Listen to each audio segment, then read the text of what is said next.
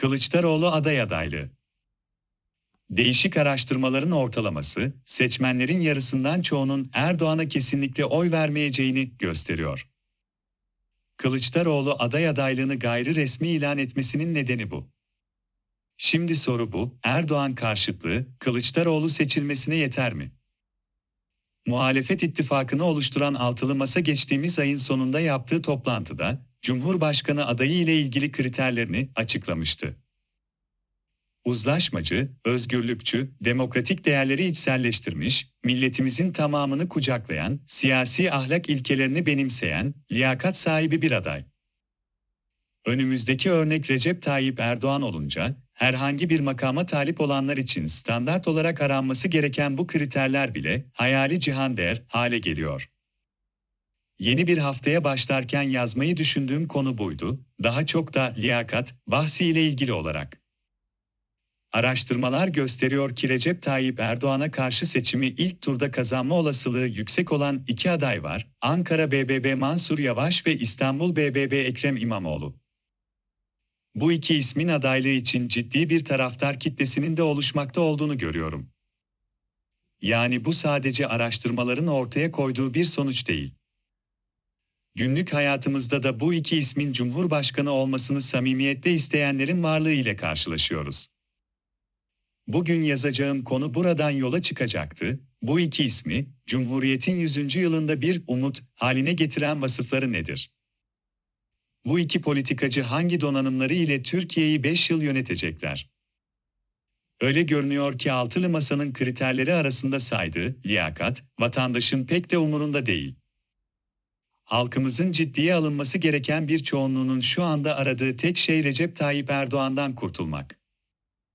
Onu sandıkta kim yenebilir diye bakıyorlar, verdikleri yanıt bu iki ismi öne çıkarıyor. Bunu biraz da Recep Tayyip Erdoğan'ın bizzat kendisi yarattı.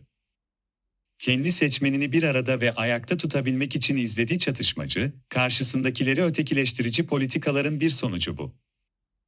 Son seçimlere kadar işine yarayan bu politika, önümüzdeki seçimlerde sandıktan çıkamamasına da yol açabilir gibi görünüyor.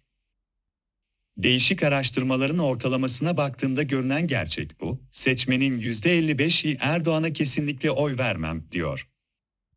Ve bu sonuç, bugünkü ekonomik sıkıntılar başlamadan çok önceden beri kendisini gösteriyor. Elbette seçmenin karşısına somut adaylar ortaya çıkıp, seçim kampanyaları başlayınca yapılacak araştırmaların sonucunu da görmek gerek. Kesinlikle Erdoğan'a oy vermem, diyenlerin gönül huzuru içinde oy verebilecekleri bir aday karşılarına çıkmaz ise, nasıl bir oy verme davranışı göstereceklerini bu araştırmalara bakarak söyleyemeyiz.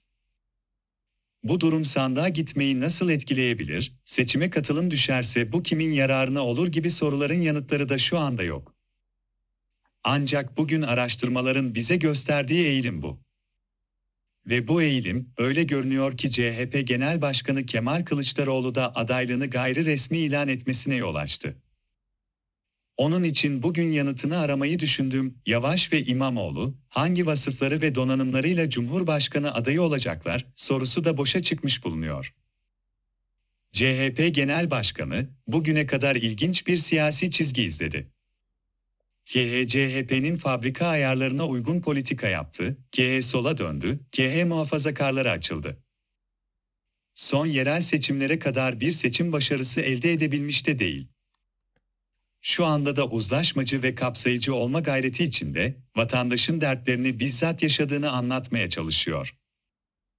Ama unutmayalım ki yine aynı araştırmalar, C H P'nin makis talihini yenebildiğini göstermiyor. C H P'nin oyları bunca yaşananlara rağmen hala yüzde otuza yaklaşamıyor. Kılıçdaroğlu Maltepe mitingiyle birlikte örtülü olarak ilan etti, Cumhurbaşkanı aday adaylığı, görebildiğim kadarıyla şu anda iki kesimi mutlu edecek. Bir C H P'de siyasi gelecekleri genel başkana bağlı olanlar. Ki Recep Tayyip Erdoğan ve muhitleri.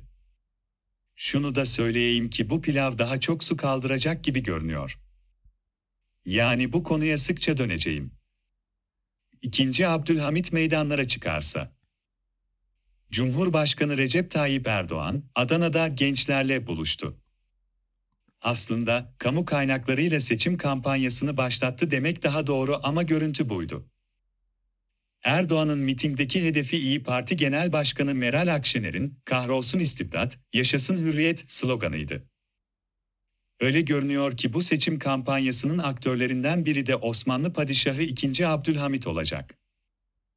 Türkiye'nin siyasal İslamcıları, ikinci Abdülhamid ile kendilerine tarihsel bir kök bulduklarını düşünüyorlar ama bana soracak olursanız, Ulu Hakan, bugün hayatta olsaydı, elindeki baston ile önce memleketin siyasal İslamcılarını sopalardı. Erdoğan, mitingdeki konuşmasında şunu söyledi. Gençler, Sultan Abdülhamid'e laf atan, dil uzatan hanımefendiye şunu sormak lazım, otuz üç yıl hasta dev diye takdim edilen Osmanlı'yı bir karış toprak kaybetmeden yöneten Sultan Abdülhamid'e hakaret, haddini aşmaktır ve bu haddini aşanlara bu millet inanıyorum ki iki bin yirmi üç seçimlerinde haddini bildirecektir. Kendisini iktisatçı, Fesli Kadir'i tarihçi, Necip Fazıl'ı düşünür zanneden birisinin söyleyebileceği sözler bunlar.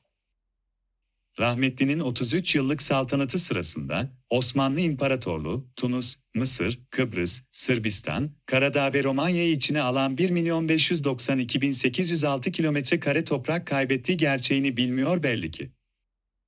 Bugünkü Türkiye arazisinin yaklaşık iki katı.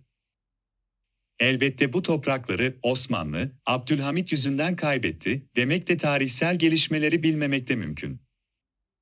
Kaçınılmaz son, Abdülhamid'in saltanatı döneminde gerçekleşti demek daha doğru olurdu. Tarihi olayları gerçekleştiği dönemin bağlamından koparıp, bugünkü siyasi iddialar için araç haline getirip çarpıtmak her şeyden önce, milli bilince zarar verir. Siyasal İslamcıların bunu hiç umursamıyor olmalarını kolayca anlayabiliyorum ama kendisini milliyetçi diye tanımlayanlar nasıl bunu göremiyorlar, bunu da çok merak ediyorum.